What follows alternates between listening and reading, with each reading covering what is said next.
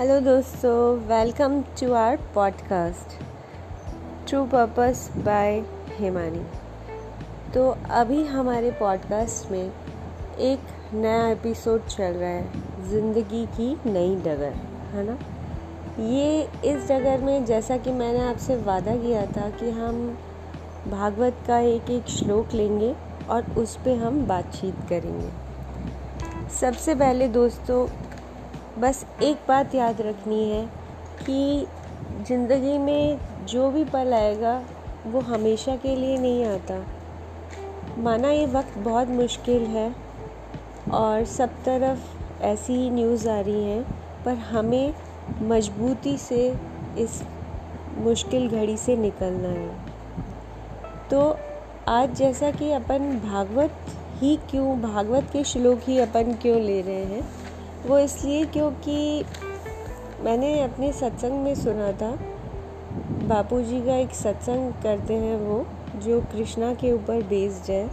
तो उन्होंने बताया था कि जो व्यक्ति अपने जीवन में एक आधा या चौथाई भी भागवत का श्लोक पढ़ता है तो उसके बहुत सारे पाप कर्म दूर हो जाते हैं।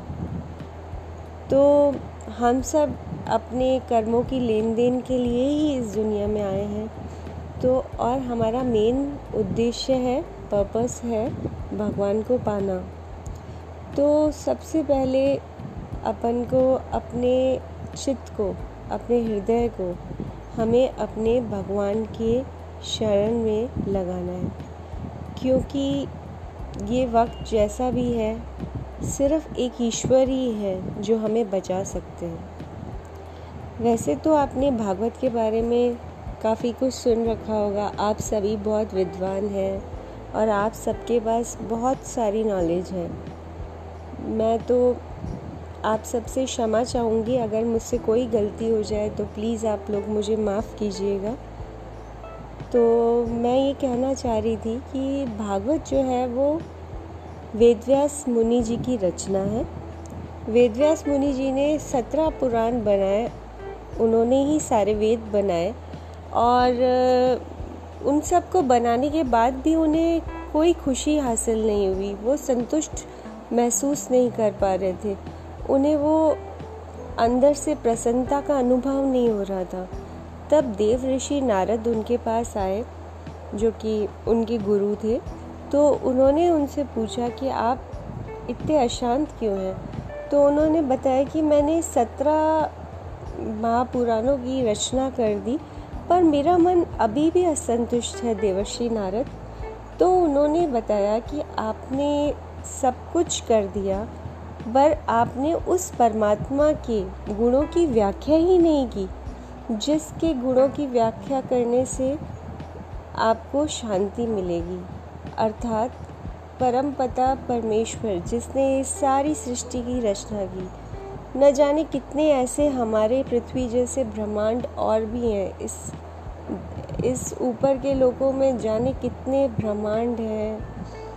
देखिए, आज ऑक्सीजन के लिए, हम सिलेंडरों के लिए कितने परेशान हैं, पर परमात्मा ने हमें बचपन से ही ये ऑक्सीजन मुफ़्त में दे रखी है। पर हमें उस ऑक्सीजन का महत्व भी नहीं पता था अब तक शायद। तो इस परमात्मा की सबसे अच्छी जो संरचना है वो हम मनुष्य हैं। और हमें अपने परमात्मा का हर पल शुक्र अदा करना चाहिए।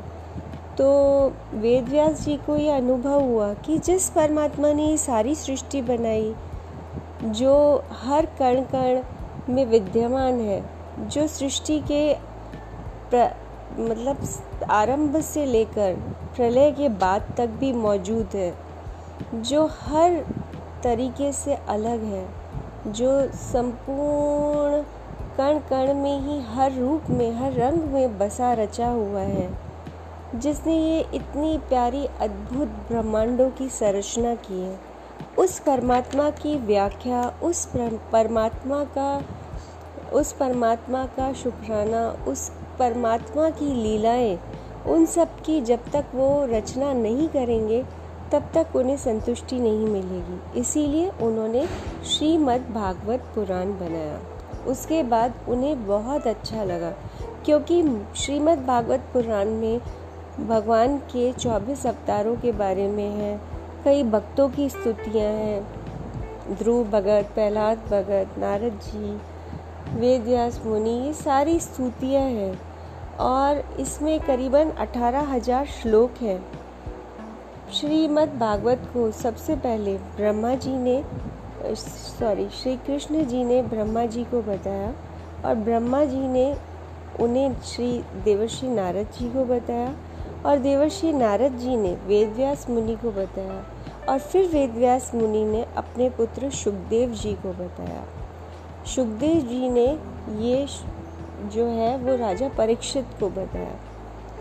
तो सुखदेव मुनि जी के बारे में अगर हम बात करें तो सुखदेव मुनि जी के जन्म की रच, कथा भी बड़ी अद्भुत है।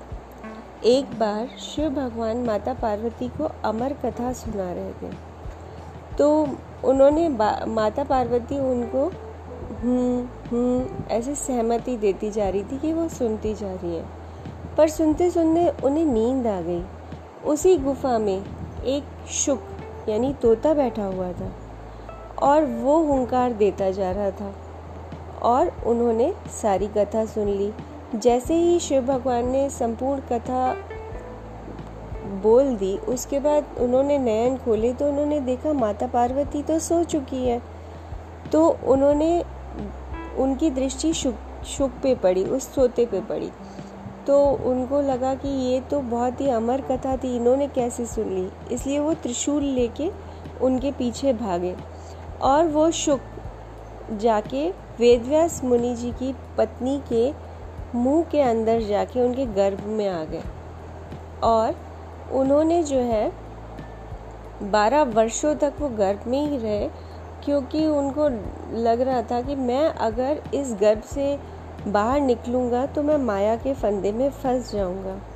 जैसे हम सब भी जब गर्भ में होते हैं तो हम परमात्मा से कई वादे करते हैं कि बाहर जाके हम भक्ति करेंगे, हम आपके नाम का स्मरण करेंगे।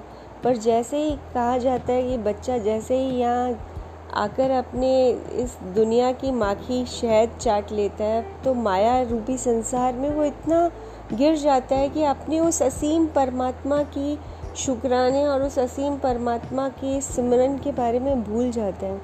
इसी डर से सुखदेव महाराज जी बाहर नहीं आ रहे थे। पर श्री कृष्ण भगवान ने उन्हें साक्षात गर्भ में दर्शन दिए और उन्हें वादा किया कि आप जब गर्भ से बाहर निकलेंगे तो माया आप पे कोई असर नहीं डालेगी।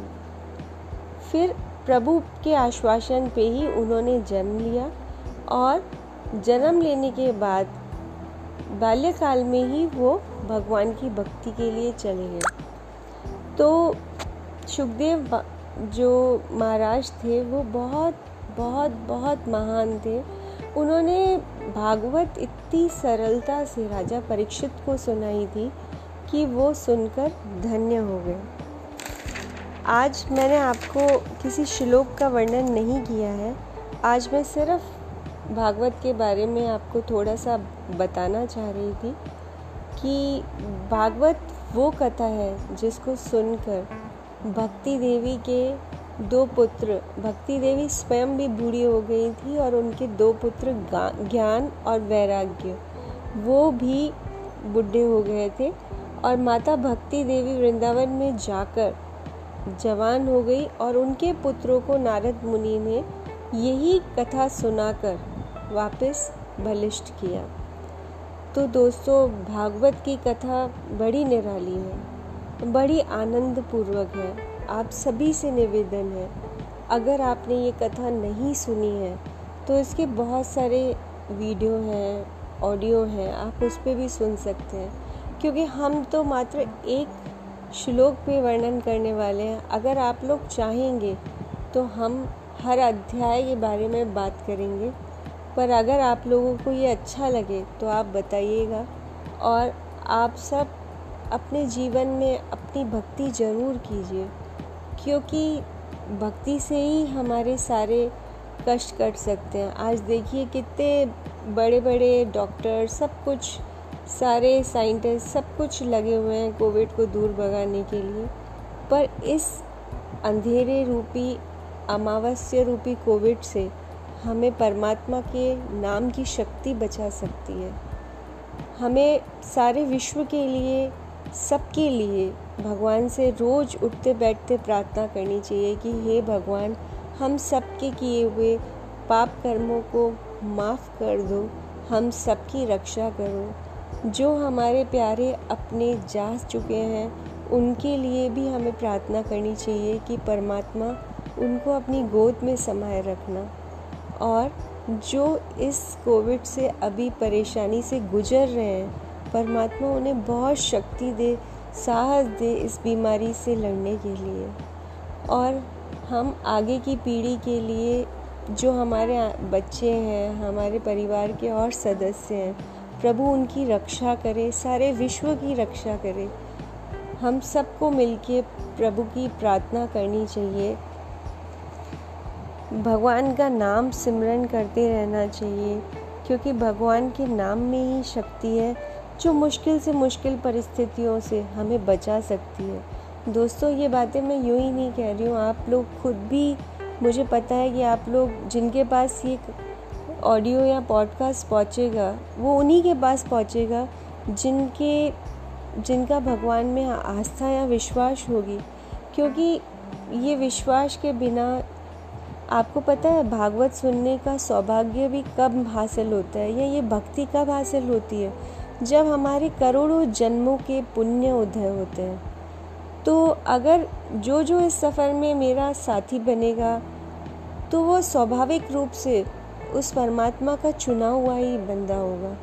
तो हम सबको मिलकर प्रभु की सच्ची भक्ति करनी चाहिए और सारे विश्व का कल्याण मांगना चाहिए।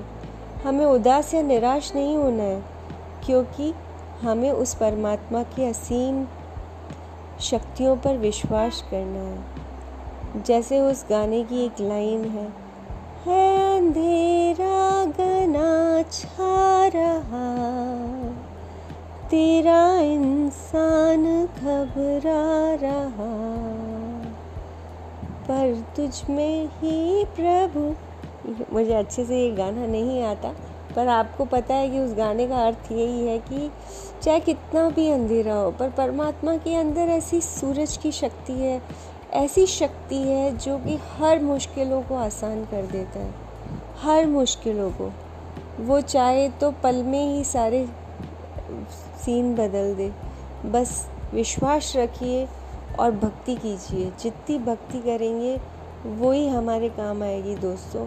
वो हमें इस मुश्किल घड़ी से ज़रूर निकालेगा। अपना आशा और विश्वास मत त्यागी और आप सब भगवान की दुआ से खुश रहें, स्वस्थ रहें और सारे विश्व के लिए प्रार्थना करें। बाय कल मिलेंगे।